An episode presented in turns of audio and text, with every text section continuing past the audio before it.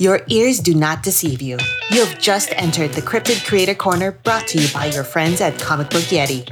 So without further ado, let's get on to the interview.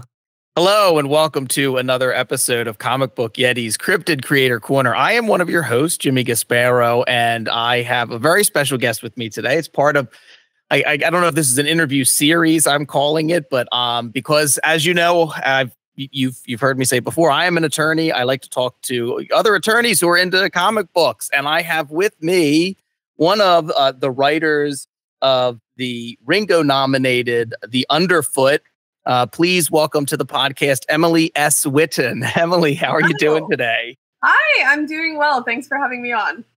No, it is uh, is my pleasure. Um, I think I first uh, saw you when my my brother and I were walking around Baltimore Comic Con uh, one year, and I picked up a copy of uh, the Underfoot uh, Volume One, The Mighty Deep, and um, really enjoyed it. Uh, and we will talk all about all about it and and, and what that's about. Um, which I said it's Ringo nominated.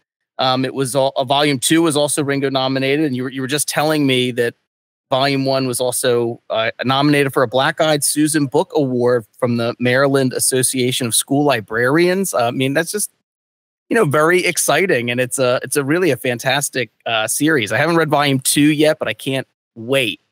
well, thank you, thank you so much. And yeah, the uh, the award nominations are a great honor. Um, the Ringos have been decided. We did not win, but it was great to be nominated for those. It's a very prestigious award in the industry, as you know. Yeah. And the uh, as I as I was mentioning to you, the Maryland Black Eyed Susan Award um, is decided on by or nominated by um, uh, librarians and teachers and those who are members of the Maryland Association of School Librarians. And then uh, my understanding is that then students can vote on the nominees, but they have to have read a certain number of the books to uh, make their vote. So it takes like a whole year for the or, or almost a year for the nomination to become uh, an award. So we don't know uh, how we're doing on that one yet. Maybe we'll win. Maybe we'll just be nominated. But it's a great honor to. I I, I love librarians and teachers. Lots of teachers in my family, including my parents, both retired now, who uh, have been teachers. And so it's a very big honor to be nominated by librarians and teachers and students for such an award. Yeah, that's really exciting, and um, I want to talk. You know, I want like let's talk. I want to talk about that first, and then we'll kind of backtrack into um, I guess your education and and how you ended up a, a lawyer. Um, but with the Underfoot, the Mighty Deep, uh, and Volume Two, which is called Into the Sun, you um, co-wrote it with with Ben Fisher. Mm-hmm. It's artwork by Michelle Nguyen and uh, Tom Zahler, who I'm I'm familiar with his work, lettered it. So that's a that's a great creative team. Yeah, we have a beautiful creative team. Uh, ben and I met um, actually, we had met already, but not realized it. And very briefly, we had met through other friends, but we met again uh, prior to writing the book because Ben, who has written some other comics uh, prior to our The Underfoot coming out, he had written a miniseries called Splitsville. It was a three issue comic um, illustrated by my other friend Kevin Stokes, who's a great artist, does a really good like kind of caricature eh, caricature-ish art and things like that. Um, in the in the cartoon comics variety, you know. And uh, and Kevin asked if I wanted to do a review of that because at the time I was a journalist doing entertainment and comics uh, journalism for ComicMix.com, uh, which I did for about six or seven years, I think it was. Um, and I said, yeah, sure. And I read it, and I just thought it was really fun. It, it had fun jokes. It was a clever, uh, you know, concept of mm-hmm. a superhero and a supervillain who were the only superhero and villain in their worlds, but it turned out that uh, they were the same, but they didn't know it, but their sidekicks did, and they were making money off of it. super clever. So I, you know, the art was fun because Kevin's great, and and the the writing was really fun because Ben's great. And I I reviewed it on uh, on Comic Mix, and uh, then I tweeted about it, and I tagged Ben, who at the time I didn't realize we had met briefly. Um, and he saw the review and then he found my other Twitter account that at the time I, I had a Twitter account uh, for my hamster because um, I, I, love hamsters and I have hamsters pets. And I had a, a, hamster Twitter account where I would write as my hamster uh, about the adventure she would have while I was off at work as an um, so I'd be in the office and she'd be like, you know, uh, eating all the peanut butter out of the out of the cabinet, and oh no, the heffalumps are coming. What do I do? I'm really scared. Miss M, can you come home? Because my, my hamster, I would say that she called me Miss M, uh, which is why to this day I will sometimes meet people uh, who first knew me through that, and they'll be like Miss M, Miss M, because that's how I would write uh, hamster referred to. that's um, that's great. It was a lot of fun. So Ben started tweeting at me as a hamster.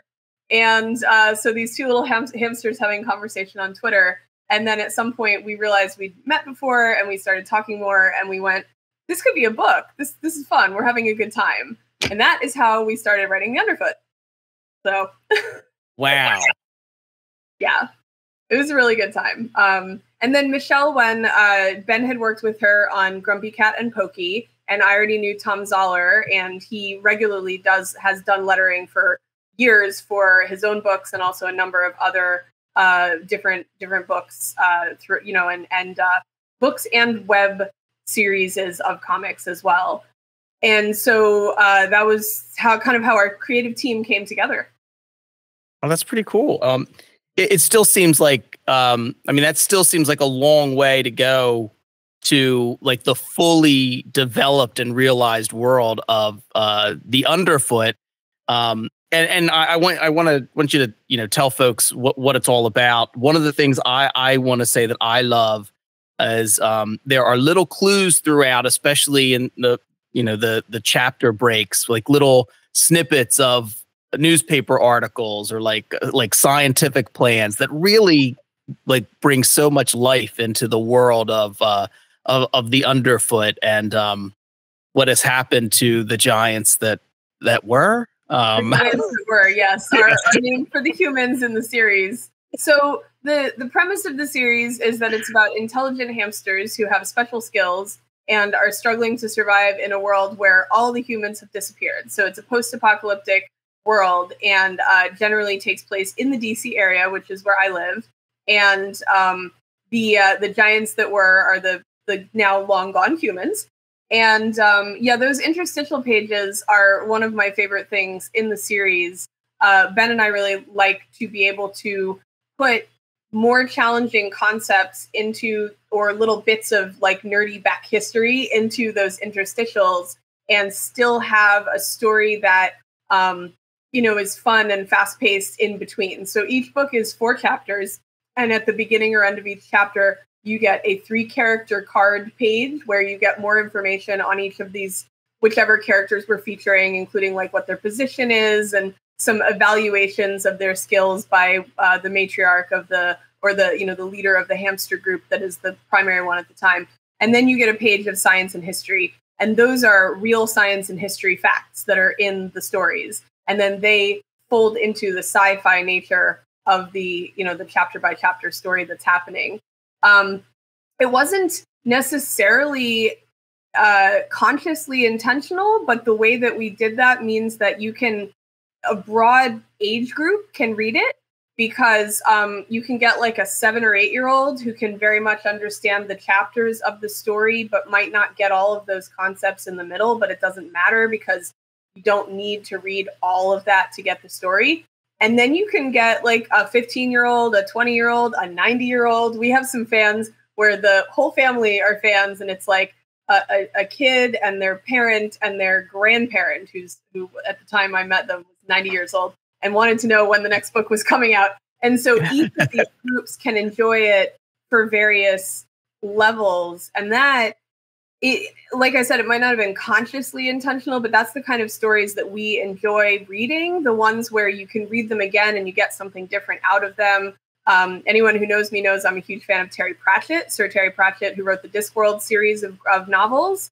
And um, one thing I love about his books is you can read them over and over and get, uh, for me anyway, I don't get all of it the very first time I read it because he makes all these little tiny jokes. Like sometimes he's using a word where if you say it out loud, you, you suddenly are like, oh, it also sounds like, you know, like he's a character whose name is Edward D apostrophe E A T H. Uh, and if you read it out loud, you're like, oh, it's Edward Death, Edward Death, you know, but you mm-hmm. don't because it's written on the page differently. So like you might get some of those the first time, you might get some of another time. So I like novels and stories with layers of storytelling so that you can get the more complex stuff, but also have like just a fun time. Um, so I, yeah, we have a lot of fun putting those together. Uh, I know both of us are very nerdy about it. I can only speak for myself internally, but like I'm very nerdy about some of the like science stuff, like weird science and how that can affect our world and like strange history things that I've found just liking to read about that on the internet or in books or whatever it might be. Um, and through that, we've accidentally predicted some things that happened, like the coronavirus pandemic. Not on purpose, um, but we did we did postulate that one of the reasons the humans are no longer there was a global airborne pandemic back in 2019 when the Underfoot One right. was published. And of course, we all know what happened in 2020. Um, there was also a point where we postulated that, or we we made a plot point out of a certain area of DC potentially flooding, which then later happened for real uh, for the first time in like a hundred years. and uh, and then we did, in fact, uh, the, the one of the main villains in book two are paper wasps, and we uh, it hadn't been published yet, but we had written that before the murder hornets became a thing. So oh. uh, we also had a volcanic eruption in there, like so. So there was all this stuff that has happened that's that's also written into the books, but that's because if you're a science fiction writer, you're looking at what could happen to cause the state of affairs that you're then writing about you know? So how does this future come to be that you're writing about? And and then you look at what could go wrong in or right but mostly wrong in the world. Mm-hmm. and uh, and that and that's kind of how you you know might might get some of your ideas. So it's funny that we did in fact write about these things before they happened but also it's a i think it's a fairly um intuitive thing as a sci-fi writer you know yeah, and I did look when I when I got to that one, the one the interstitial page where it talks about the airborne virus. I was like, when was this written? I was like, oh, oh, it was published in 2019. you got it, yeah. Not not a lot of people actually like said anything about that in person to me, although I've mentioned it before. But I'm like, we didn't mean to, but we we wrote about this before it happened by yeah. A bit because it was published in April 2019. yeah. Wow. Um, and so I'm curious in terms of how does your and you know Ben's in particular as you know like co-writers or co-creators of that of the story how how does you know that work? Um because there's a lot of great paneling um that uh Michelle does that are you know either like like wordless like silent panels. And so I'm just kind of curious and you know you think with um other co-writers or co-creators that I've talked to before where you know one of them might write a page or a two or three pages and then the other one might pick up the story. I, I, thought that might seem a little bit more you know difficult to do with sometimes like wordless panels or you know did your collabor- collaboration work the same way with this or how did you and ben work with the story yeah so um you had mentioned it seems like a long way between hamsters talking to each other and getting to the full book so this is if you if you would like i can go through kind of the process of how we did it um which is that it took seven years of, of de- development in the background of our other work. Both of us are attorneys, so not just me, but Ben also is an attorney. Practicing. Oh, okay. Um, because I know that's part of why we're talking about this too. yeah, we're both attorneys on here, and Ben is also an attorney. And in the background of our other lives as attorneys, full time, you know, employed people in another industry, uh, right. we were developing the series, not just the story, but the series. And so then we finally pitched it when we felt like we were at that point um, and uh, and after that it was about i want to say like a year and a half to two years to publication you know like like developing mm-hmm. that maybe a, a, year and a half um, and uh, and then another couple of years for the next one uh, and then as i mentioned to you we're a little behind you know the covid pandemic and all that kind of stuff did did put us back a little bit but um anyway so we so we worked on it back and forth there were a lot of ideas that i'm sure fell by the wayside um, but the final pitch uh, does resemble what the book is being set up as. But then, of course, as you write, it kind of grows into its own thing. But coming into the first first book and then the second book, we had a layout of the basic idea of the books being formed around these different, uh, not to spoil too much, but to go into the basics, uh, these different groups of hamsters and the different right. groups of hamsters having different abilities. And so each of them has their own flavor. And they, for instance, live in different habitats and things like that. um, and have different uh, like uh, body structures to a certain extent, and therefore different things they can do. So we basically once we got to the you know the first of the hamster groups for the um the underfoot the mighty deep which uh you know i have right here um yep. so when we when we got to that we basically would plot out uh each of the four chapters and all of our uh story arcs that we wanted to have happen we generally look at approximately four story arcs that are going to go through the book um, the main plot and then some secondary, tertiary, et cetera, plots that are going to go throughout and weave together to whatever extent makes sense. And uh, once we would do that, we would then like, you know, we we pace out how the the different things might happen throughout the book. And then once we got to a certain point, um, somebody would draft, and then we'd send the draft like per chapter. So it wasn't like three pages; it was the chapter. Okay. Uh, we would send back and forth the draft chapter, until we get to a point where it was ready for both Michelle to start working on the art while we go to the next chapter and our editor obviously also to you know to work it out and everything. So um it is a little terrifying when you're writing chapter three and your artist is almost done with chapter two because you're like oh what if we figure out that there's something we need to go back and change? But, uh, fortunately um, and this was my first graphic novel. I'd written a few like web comics and commentary web web comics um, with a different artist, but I hadn't done a full graphic novel before. And uh, Michelle hadn't either, but as I mentioned, she'd done like Grumpy Cat and Pokey and some other comics with Ben and other folks. And so she gave us, you know, the or me the crash course in like, okay, at the thumbnail version, you can make lots of changes. Then at the pencil version, you can make some changes. Then at the ink version, you know, so so it was a good way for her to get started, but we could still sometimes go back and adjust. Unfortunately, it didn't need too much adjustment, but there, you know, there definitely were some things over time that we uh, that we needed to tweak.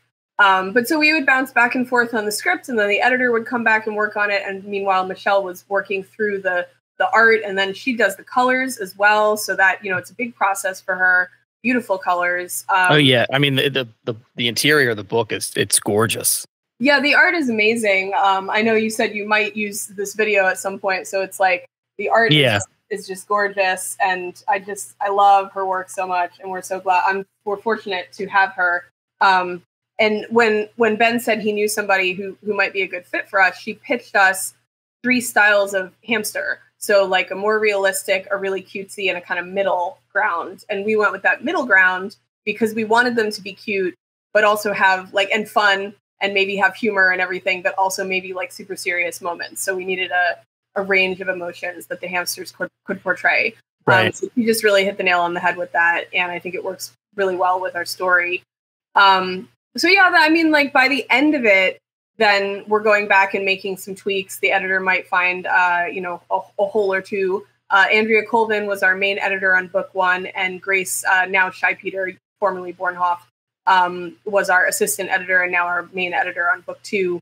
Um, and they both were great, have been great, are great, you know, uh, mm-hmm. championing our book and, and doing a wonderful job as editors. And we'll we'll find some either plot holes or one of the common ones that we get is like there are too many mysteries going on right now. We need to resolve one or two of these things. we like our mysteries and our and our you know things that are fun going on.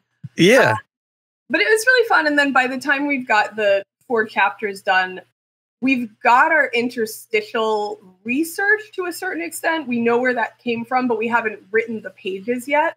Okay. So then we'll go back and we'll be working on the chapter or the character cards and the interstitial history and science pages so that so that we we already knew we were going to talk about like you know uh, bioluminescing mushrooms glow in the dark mushrooms but we mm-hmm. hadn't written the the little factoid bit about it yet so then we work on those and the, the art for those typically gets done towards the end. So far. Cool. Yeah i um I, as, as, i was going through it i i think early on there was like there was a, a, a scene where some of the, the hamsters got in a little bit of trouble and and one one hamster in particular i don't want to give like anything away but like one, one hamster came in and i wasn't sure who it was. And i think it was and then i got to like by chapter two or three I was thinking like, man, I wish there was just like a little like character code. I think it was like the next the next like in between part, it was like, oh, look, there is. And I was like, because I hadn't like flipped through to the back of the book. I'm like, oh, look. And it's like little facts about here's something about Ruby and about Mac, and which uh, they're my favorite. Mac and Ruby, I, oh, I think fantastic characters.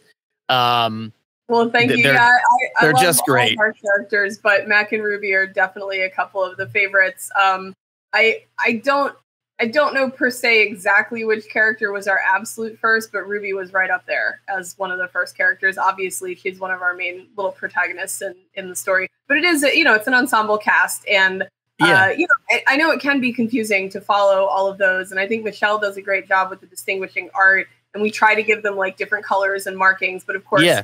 there are only so many you can do unless like there's one there's one who has a little punk haircut and some pink dye in her little mohawk um, but you can't do that to all of the hamsters, and we don't right. want it to look too unrealistically, you know, like they're still natural animals to a certain extent. yeah. No, I mean, in terms of the main cast, um, and even uh, uh, some of the, even most of the side characters, um, she does a wonderful job. And in terms of all the character design, they are very distinct.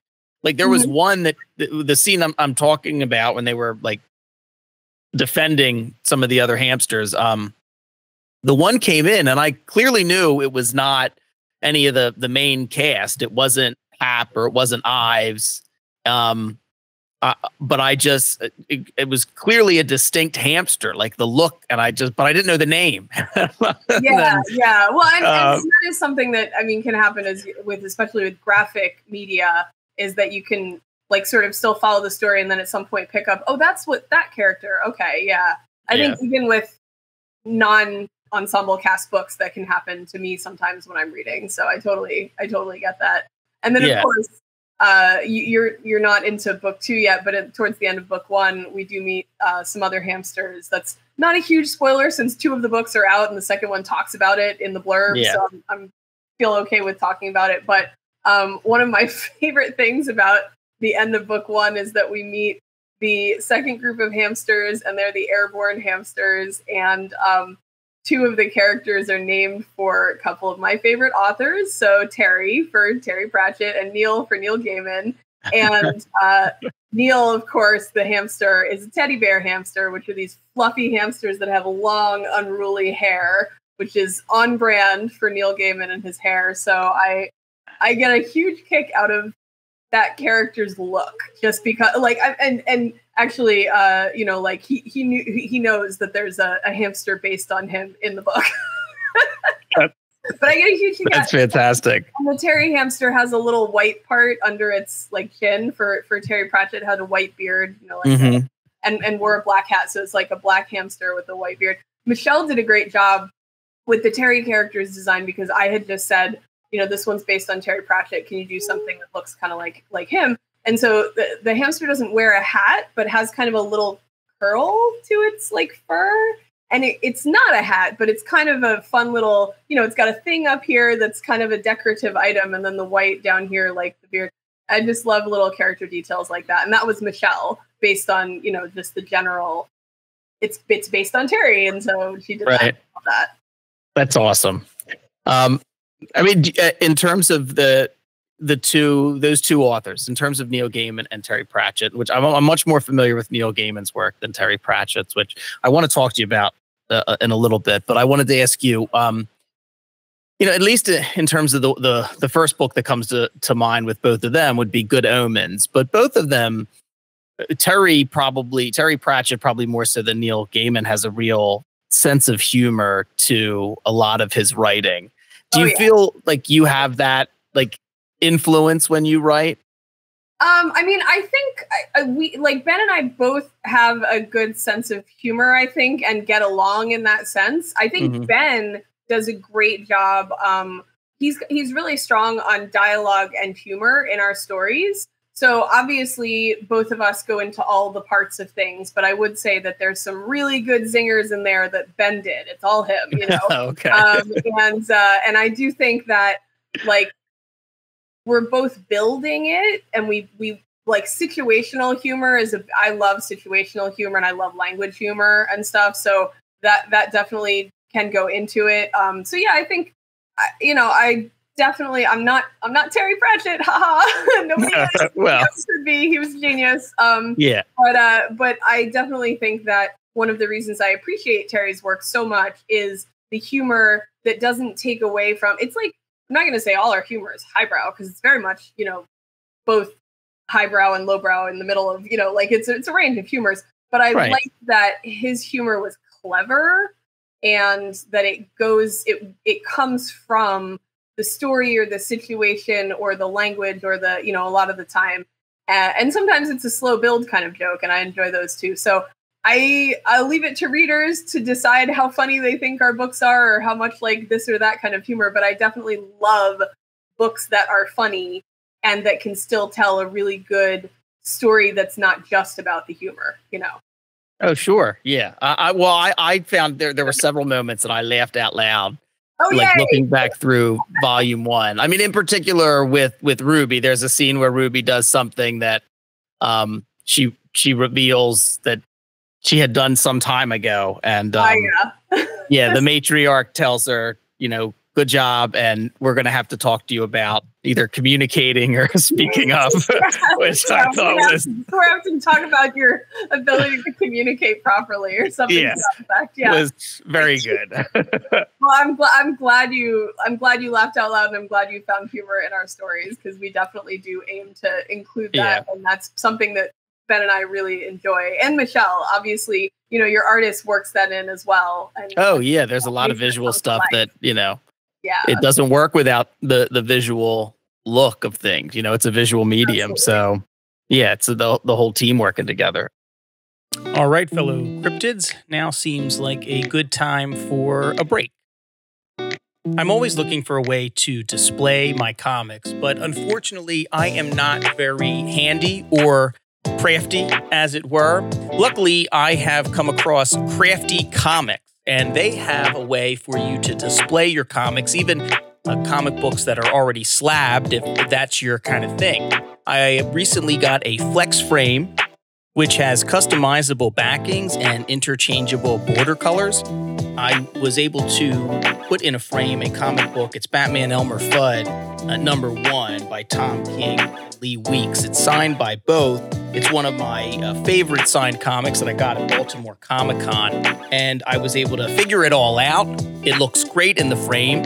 And I can't wait to get it up on the wall. It was super easy and I uh, have a slew of comic books now. And uh, much to my wife's chagrin, I think I'm going to create a wall of some of my favorite signed comic books. Um, and Crafty Comics was super easy to use. And I like that you can have a different border color along the background to kind of go along with the theme of the cover art. And yeah, it was a, it's great, and uh, I absolutely love it. So check it out. It's Crafty Comics, C R A F T I C O M I C S dot com. Use the discount code Yeti5 and get 5% off your order. And now, back to the Cryptid Creator Corner. Well, so you know, kind of turning back to um, lawyering. Ah, yeah. So, what was it that you know kind of steered you towards law school? Was it something you were like interested from you know a, a young age? Did it just kind of I I don't know what a, was it like me where I was like I don't know what I'm going to do now. I'll go to law school. We'll see how that works out. I was gonna, I was going to say, how did you end up in law school? So so there's there's the short answer of it is that you. yeah, I mean, what am I going to do with my life? Yeah, I, I I graduated from St. Joe's in Philly. I worked as a juvenile probation officer for a year. I didn't really like that, and then um, I met someone at a bookstore that I was working at at the time, and he's like, you know, you should do, you should go to law school because he was a lawyer. And I said, you know what, I'll try that. So I did. I went to quit my job and went to Temple Law you know, School I in uh, Philly. someone saw in you that you know they thought like someone who was in the field thought that you would be a good contribution to the field.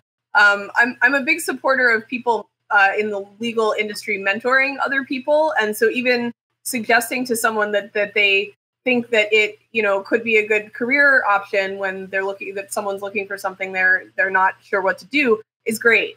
Um, and, and who knows, you know, they could say that to a couple people and only one of them would actually take the path.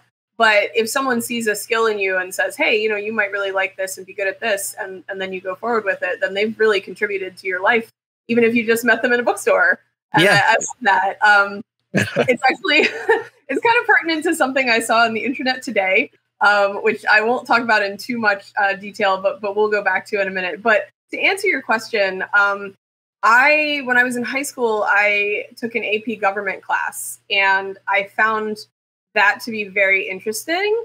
And I had previously done the um, National Youth Leadership Forum, the legal one, where you go to DC and you do like you know mock trial, and you you also like get to go and, and meet the Supreme Court justices and do things like that. And it's a really Oh, interesting wow. program.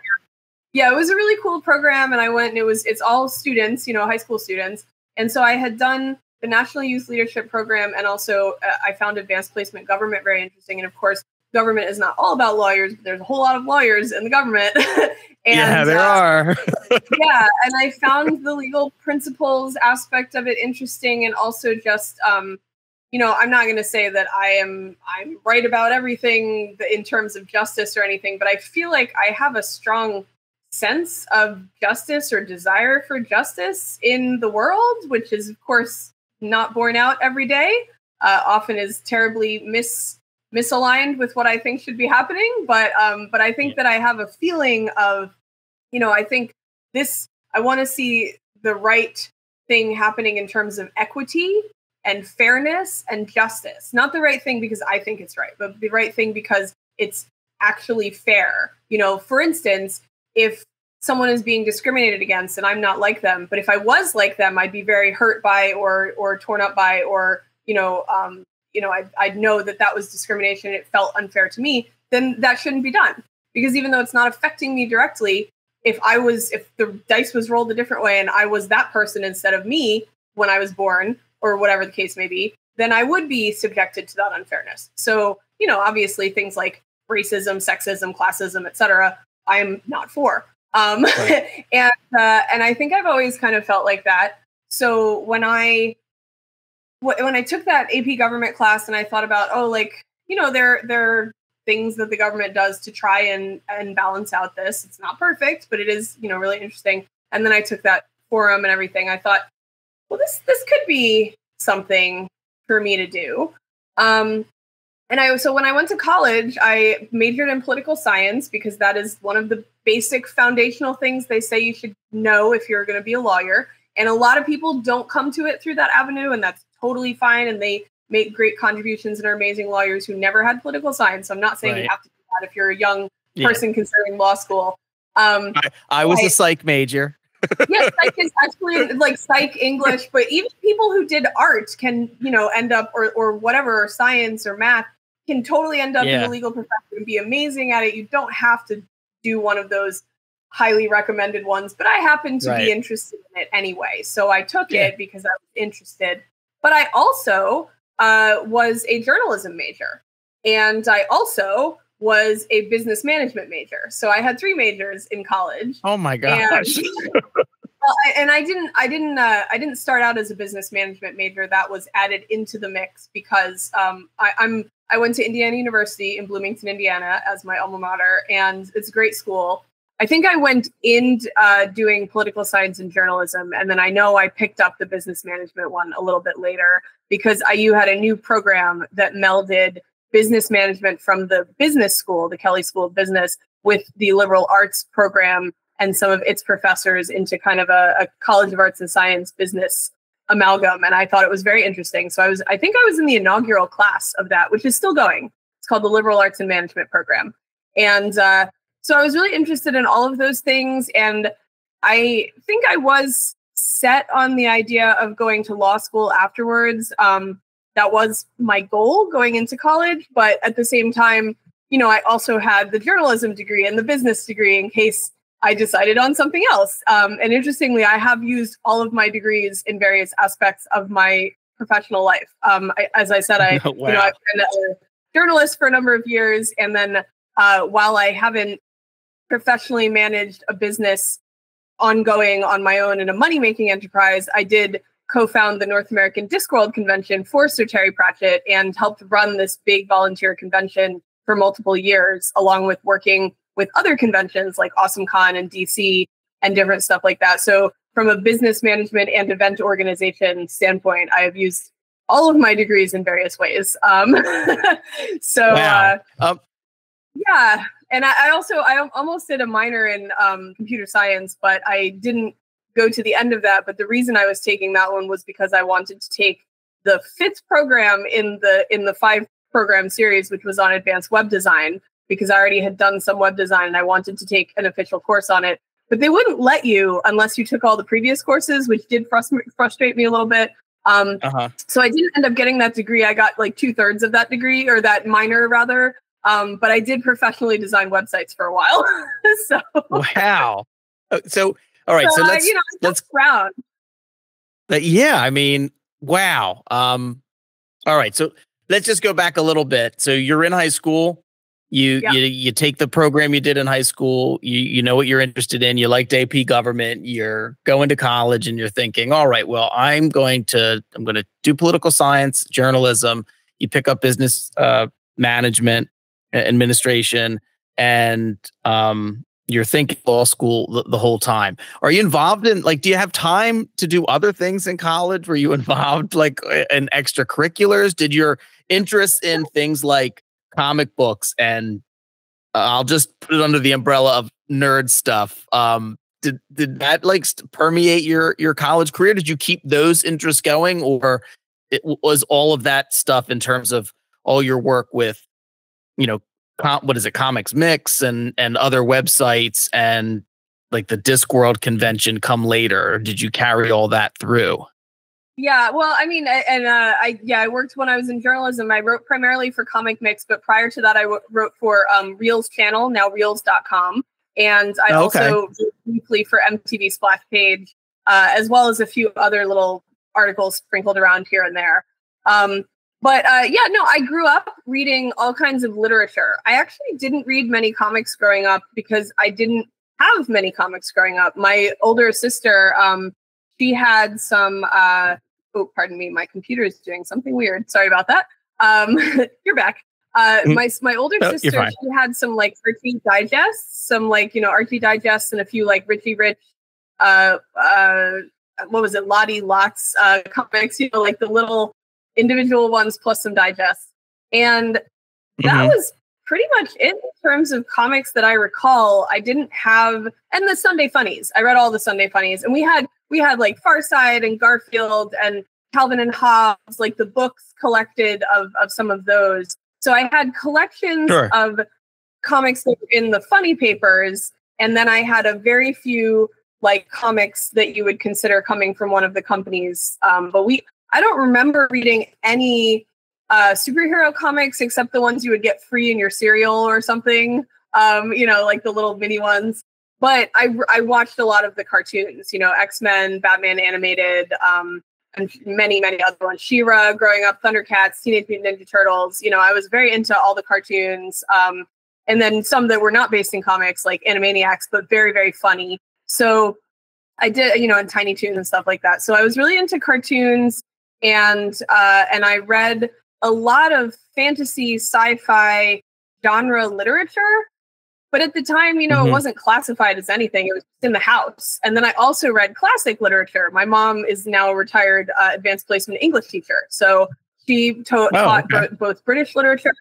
Yeah, she taught British literature to the regular level students and then advanced placement English literature to the advanced placement students. So she had two uh, different courses she was teaching. So I read tons of British literature and classic novels and uh, more modern novels growing up. Um, whatever was in the house, I could just go and read it. And I had two older sisters who had a bunch of books. So I grew up reading a lot.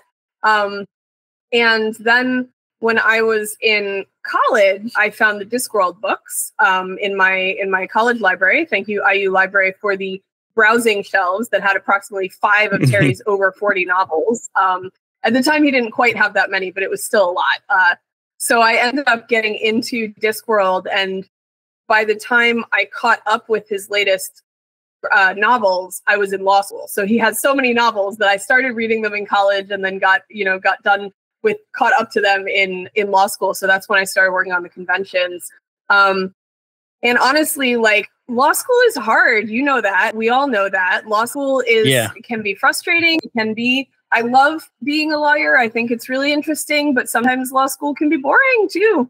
It's just so much of one thing and I don't operate that way. I like to have a variety of interests. So, uh, Discworld kept me sane in law school, and uh, I also, and then I also um, got into uh, the Deadpool comics in towards the end of right after the end of law school, um, and that was when I started reading paper comics in that format as an adult. And of course, when I go into stuff, I go all into stuff. So I have the entire Discworld series. I have all the back issues of Deadpool. Like I, I get really into my stuff.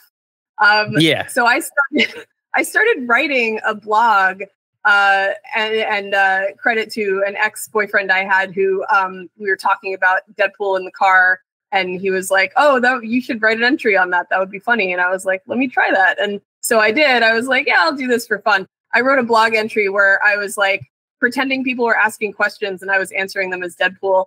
And So this was like Ask this was Ask Deadpool. Deadpool, right? Yeah. That was called Ask Deadpool, and I only ever had to come up with fake questions once. After that, people just started writing in, and I never ran out of questions. And in fact, eventually got really behind and had to stop doing it because I was now by that point doing comic mix, and it was just like, so Yeah. I can handle about two to three careers at a time, and after that, it starts to you know kind of go crazy. But um, but yeah, so I mean, while I was in college, I was into Discworld while I was in law school, I was into that and then and then Deadpool. And of course I was reading and watching all kinds of other things too. You know, I was really into Lost when that was out. You know, everything that was there was always something that I was interested in that's in the genre. And I find that um, you know, you can you can really get involved in all kinds of creative media and it doesn't have to be, oh, I just like comics or I just like sci-fi or I just like any of that. But I'm very like I bounce around a lot. I, I'll I will watch these procedurals until the cows come home, and then if you add in the you know uh, fantasy or supernatural element and have a show like Supernatural, I'll watch that until the cows come home, and even Mhm. more because even more fun because there's ghosts, you know, and and it's Yeah. fun stuff. So yeah, I got into all of that. I started writing Ask Deadpool. While I was doing that, I was doing the Discworld conventions, and through those different people, I ended up getting connected with the comic mix people. And at that time, I think I had already I'd written some of the Reelz channel. I'd done some little commentary comics uh, with a a guy named Mark Bueltich as my artist, and um, and we had done some like I'd wr- written articles with these accompanying little commentary comics. Um, like I think one of them was Deadpool does the uh, the the Oscars or whatever it was, like you know, and, and different stuff like that. But the very first one was um, a commentary in which Deadpool ends up shooting Green Lantern in the head. Oh. And and and apparently they had to have an editorial meeting because they weren't sure if it was okay to show, even though it was like a cartoony blood splat. Uh, it Right, was, like, right. the very first comic ever was uh, had had caused caused editorial comment and and consternation. But they did run it. It's it, I think it's still out there somewhere. Um, so yeah, I was always kind of doing everything in in the mix. I think Yeah. from a very small child, I've been interested in you know the creative world generally. And uh, when I was younger, I wrote. Uh, well, I still write some now, but I wrote uh, poetry. I won a poetry contest once. Um, that was really fun.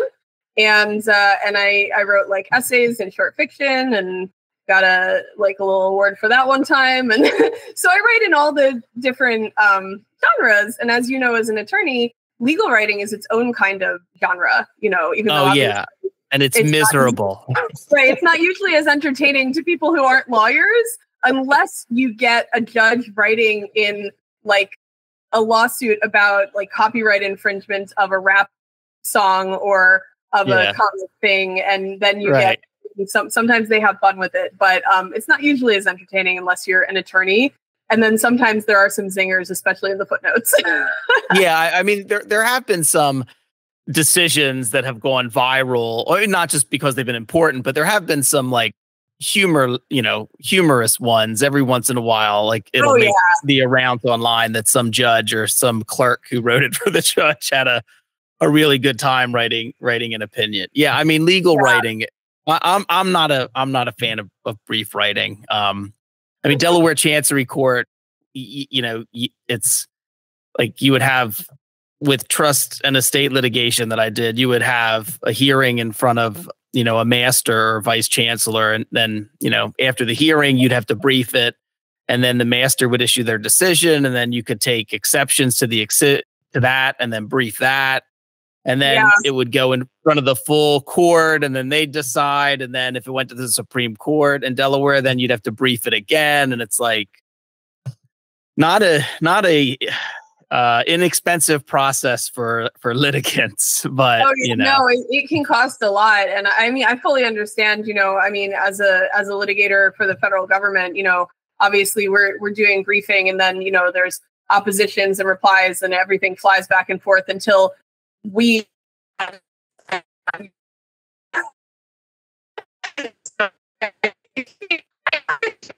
but I enjoy it in a different way than I enjoy creative writing. And I I think I'm one of those people. Um, I don't want to test this theory, but I think I'm one of those people who would be really frustrated with only one career, um, particularly if it was only the legal career. I love, like, I think the creative world could sustain me in a, as a primary career if I, you know, was able to sustain my living on it, uh, right. which maybe I will. Um, but I think if I was only a lawyer, well, obviously, every time I, throughout my life, I have been, you know, in school or working constantly started working at 16 in summer jobs and haven't stopped working in some capacity since you know um, but through my college career my law school career and my career as a lawyer i have continued to find second careers or make them or get into them accidentally and fall into doing these things and so i i think it's just who i am I guess. Um, mm-hmm. But also, it makes me happy. It also stresses me out sometimes, but it makes me happy. Yeah.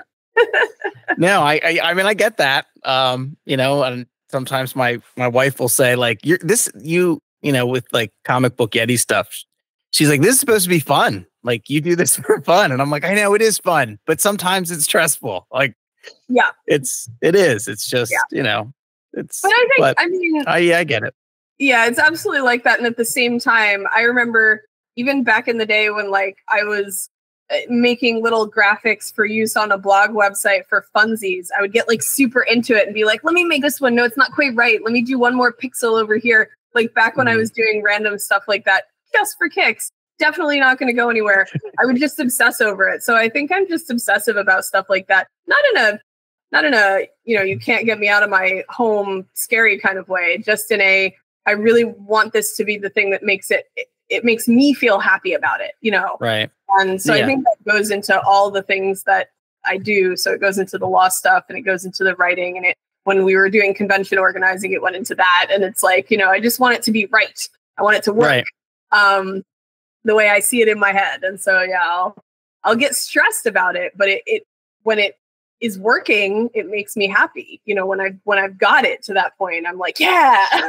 so, yeah, and I mean, I think it probably, you know, um, to turn it back to the underfoot, it, you know, the the interstitial pages that you talked about, it probably lends itself to that. And I mean, having that type of personality where you like something and you get all into it, I think helps, you know, world building. It's funny you mentioned like the, when some of the things you were interested in and you, you said Lost, because I was a, a, oh, I still am. I was a huge fan of Lost when it was on. And I almost mentioned, I almost mentioned it but that's one of the things like those pages reminded me of like you know oh, okay. at the end of every chapter well because like i, I loved that and like that uh-huh. hit i mean lost premiered what it, uh i'll I'll be so nerdy. It was September 22nd of 2004. Like I don't even need yeah, to act like I'm not. That I was uh, in, like, yeah. I was in law school.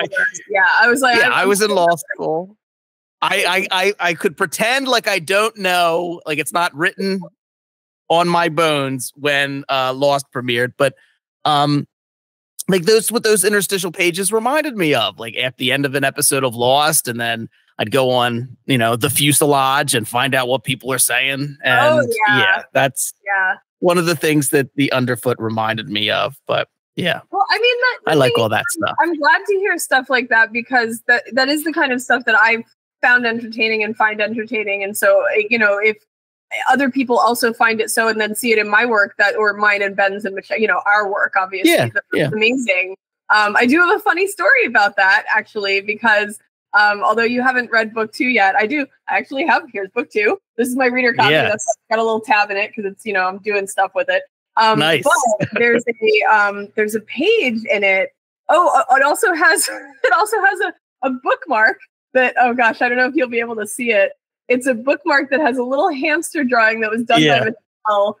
She mailed me something and this was on the envelope and I went I'm gonna make it into a bookmark so it's a little Oh, that's awesome. because she drew the little hamster face on it um, that she often signs books with. So um, I don't think Michelle knows I, ha- I I did I made a bookmark out of her envelope that she mailed me, but that's how pretty I am. I, I was like, oh, this is cute. I'm gonna make it into a bookmark. So um, when we were doing Underfoot two, it turned out we had an extra page in what they call the book map. So you know. Our editor would map out based on our script and everything, and the interstitials and the chapter header pages, and the um, ours have also a little piece of sketch art of a hamster at, on the back side of a chapter page that you know is Michelle's like a, a rough sketch of one of the hamster characters and everything. Right. And so we, uh, be, in doing that, you know, you have to make sure that if you have a splash page that goes across two pages, that it doesn't go back to front. It has to go across the page, as I'm sure you well know. Um, Mhm. but so in, in order to do that, you know, it has to, all the pages have to fall at the right points so that you're not accidentally splitting your splash page. And so it actually looks impressive across two pages. So when we were doing all of this, either because of that or because we, um, I think it was because of that, we ended up with an extra page. And uh, Grace said, Well, you have an extra page you can do something with. And I went, Ooh. And I said, I'm going to make an org chart for the fictional government agency that exists in the. That is how I'm sorry, the blurring on the thing is a little bit, but there's this org chart here. But- put it right here. Maybe it'll, there you go. And so Yeah. this chart is um, for the US Department of Preparedness, which is our fictional government agency that created our little hamster friends. And true facts, the first like whole rung of that is just like actual government agency sub agencies that you would have in federal government. And so the first part of the org chart is extremely accurate to some version of one of the cabinet level agencies. Obviously, I fictionalized it, you know, for this. Um, Yeah. And then all of the secondary and and uh, tertiary level tertiary levels there are more fictional and are made up of things that I would have liked to see us have when COVID hit. Um, Oh. And we did have some of it, but it's like spread across different agencies and stuff. So, you know, this was like within the Department of Preparedness, I have things like the Office of Countrywide Continuity Operations, which would be great to have when you're in a global pandemic. And, you know, the Office of Medical Information Testing and Treatment, OMIT. And I Oh. also like to make fun actors out of them. And so there's all these, you know, the Office of Family Wellness and Education, the Office of Public Guidance and Administration. And the, the government does have some versions of things that do this spread across different Right. agencies or, or, you know, in certain agencies like HHS or FEMA or et cetera. But I think that we could do better.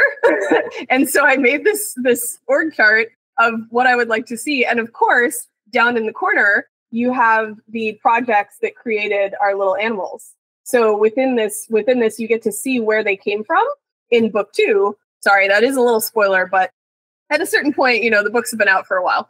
Um, Yeah.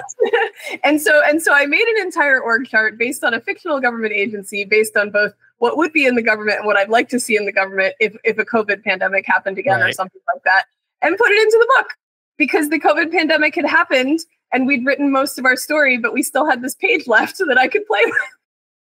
Oh, but I just I love that. I love that level of of detail, though. You know, I mean that's that's something that I don't know how much time you spend on it. Some readers will probably just like glance over it, but it really does show so much time and effort and care into the world.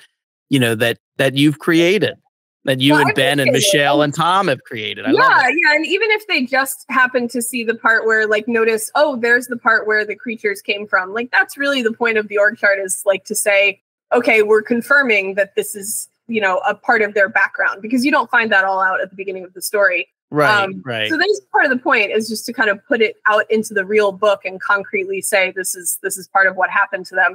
But the rest of it was just pure like, what would I want to see? Let's do it and let's Right. make the actions fun.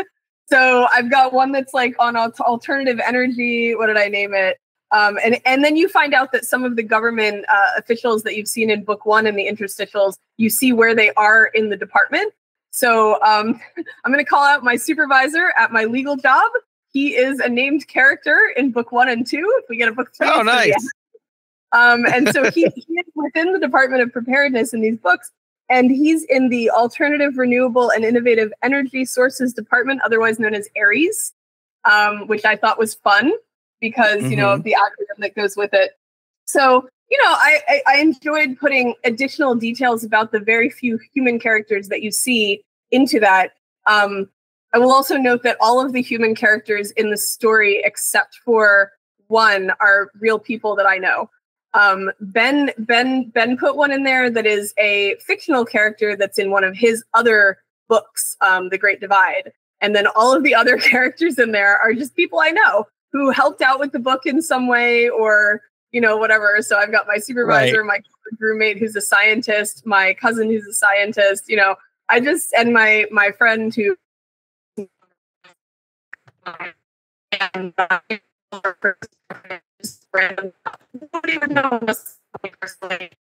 it's just like like it's his story maybe realize oh the name is the same all that kind of stuff. So it's very mm-hmm. in depth.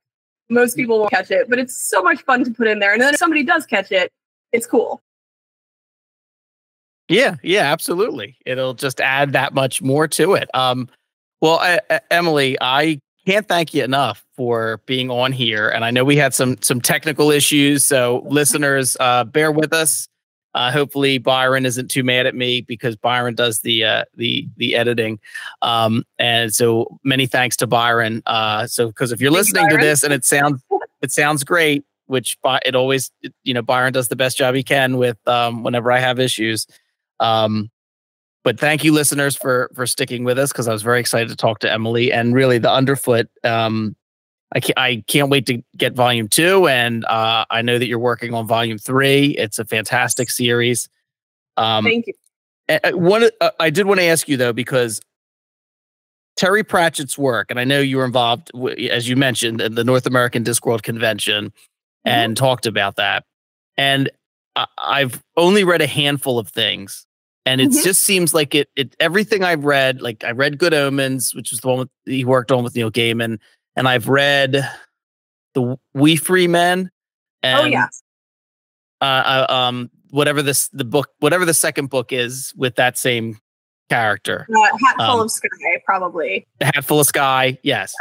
Yeah. Um, it, but every everything I've read, I've loved the sense of humor, like the the writing in and of itself. It, it, it seems like something I should be much more familiar with, but I really I, I'd never heard of for whatever reason, like the Discworld series until like much later um, in life. And so I was curious for someone that is like well versed in it. If I was going to start somewhere, if I hadn't read anything, do you have one that you tell people if you think you'd like Terry Pratchett, here's where to get into Discworld? Yeah, uh, so I mean, there's no right answer because there's so many good books in the series. But here are my three tips. One, I started with soul music uh, because that was the one in the library. It's about like I think it's like the 19th book in the series or something like that. And okay. so, I, you know, I don't know. Your mileage may vary, but it, I liked it enough to get me into the rest of the series. So that's where I started. Two, okay. often tell people to maybe consider starting with guards guards because it's uh, early on in the series, but it's late. I believe it's number five. Don't quote me on like you know the exact numbering because also Terry wrote groups of books. So there's like a group about the city guard, the city watch, um, but they're not all at once. There's like one here, one here, one here. But Guards Guards is the first of those, and it really um, started to cement his place as a satirist rather than just straight parody. Um, he started to really develop his characters more uh, beyond the parody into you know more unique characters and the world started to become more full. Don't get me wrong, all of his books are fun, but the very early books are more straight parody. And then you get more into the satire, and then they become deeper and fold together. And he, you know, I mean, he started writing them when he was very young. And so obviously he developed as a writer, and even his early stuff is super impressive and makes the rest of us feel like, what are we doing with our lives? but yeah, so I would say Guards Guards I often recommend as a starting point, also because Vimes is one of my favorite characters. He's relatively new and less developed in that book, and then over the course of the series becomes one of the deepest and most interesting characters in the series.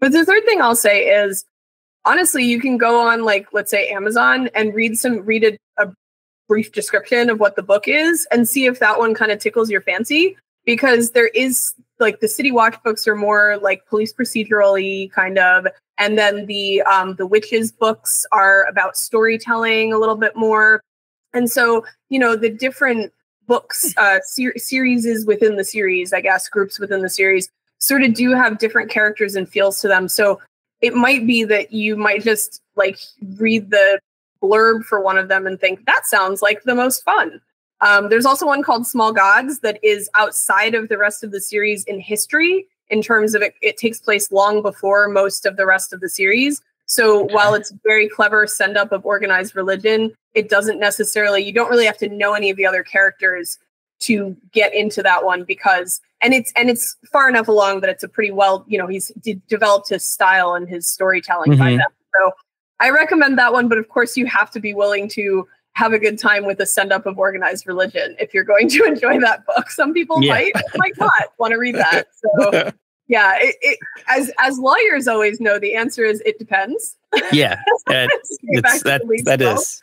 So. That is always the answer. All right. Well, no, thank you. I wrote those down. Um, yeah, and if you've read the Tiffany Aching series, which is what Wee Free Men and Hatful of Sky is, Wintersmith is the um, the third one in this the third third one in the series, it's my it's one of my favorite. Wintersmith and Nightwatch are my probably my two favorite books in the Discworld series, but Nightwatch is far enough along that I would recommend reading the other City Watch books at least before you get to it. Wintersmith, okay. I think you can read it on its own, but I would still recommend the the other Tiffany Aching books. But you've read those, so yeah, I've read I've read Wee Free Men and yeah, and Wintersmith is, is the you know it the other two are a little more younger reader, and then Wintersmith starts to go into the more adult series part of it. Not adult in a creepy way, just like you know. More yeah, I know what you mean. just, yeah. Exactly. Yeah. Yeah. I, I, I understood. I, I think our listeners did. Um, well, thank you very much, Emily. This has been uh, wonderful. Despite any uh, technical hiccup. So hopefully, yeah. Sorry about my internet over there. Thankfully, I have my phone hotspot going for me. But um, but yeah. Sorry. Uh, thank you so much. This has been super fun. Yeah, I had a great time, and um, so uh, well, thank you um for you know coming on and talking about uh, lawyering, talking all about the underfoot, and I really encourage people to read it. Um, if you like you know fantasy adventure series if you like hamsters it's you know it's kind of a mix. It does have kind of like a lost vibe to it. I really liked, but eh, you know, also um, a bit of a bit of the A team uh, yeah, as well. I would, say, I would, say, when when it came to um, aims that I personally had in terms of the story aspects of it, I love the cartoon Avatar: The Last Airbender and the way that the seasons kind of fold into each other where each has its own feel but then they connect up in various ways so right. that was definitely one of uh, my aims in terms of of this series is to make it feel connected but also unique in its in the books right. and also in terms of world building i would i would call out firefly as an excellent uh, deep world building kind of series where you feel like immersed in the story. There are many, many inspirations for these books, and of course, you know, growing up, things like Rats of NIMH Teenage Mutant Ninja Turtles. But yeah. in the more like things I discovered when I was older as an adult, uh, Avatar, The Last Airbender cartoon, and Firefly, uh, Serenity, and Firefly are a couple of the ones where I wanted our series to feel that deep in the world building and that connected in the storyline. So a couple of goals. Yeah, well, I, I, I think you nailed it. Um, I oh, think the whole so team much. did. It's a wonderful book. Um, thank you. So thank you, thank you very much. Um, all right, well, everyone, you're gonna. Thanks for listening. Um, and I'm sure Byron did a great job cutting this together, as I've said. But yeah, go check out the Underfoot, the Mighty Deep, and Volume Two is Into the Sun, and be on the lookout for uh, Volume Three. And uh, Emily S. Whitten, thank you very much for joining me in the Cryptid Creator Corner. And uh, for Comic Book Yeti, I'm Jimmy Gasparo, and I will uh, see you next time. Thank you. Thank you. This is Byron O'Neill, one of your hosts of the Cryptid Creator Corner, brought to you by Comic Book Yeti. We hope you've enjoyed this episode of our podcast. Please rate, review, subscribe, all that good stuff. It lets us know how we are doing, and more importantly, how we can improve. Thanks for listening. If you enjoyed this episode of the Cryptid Creator Corner, maybe you would enjoy our sister podcast, Into the Comics Cave. Listen and subscribe wherever you get your podcasts.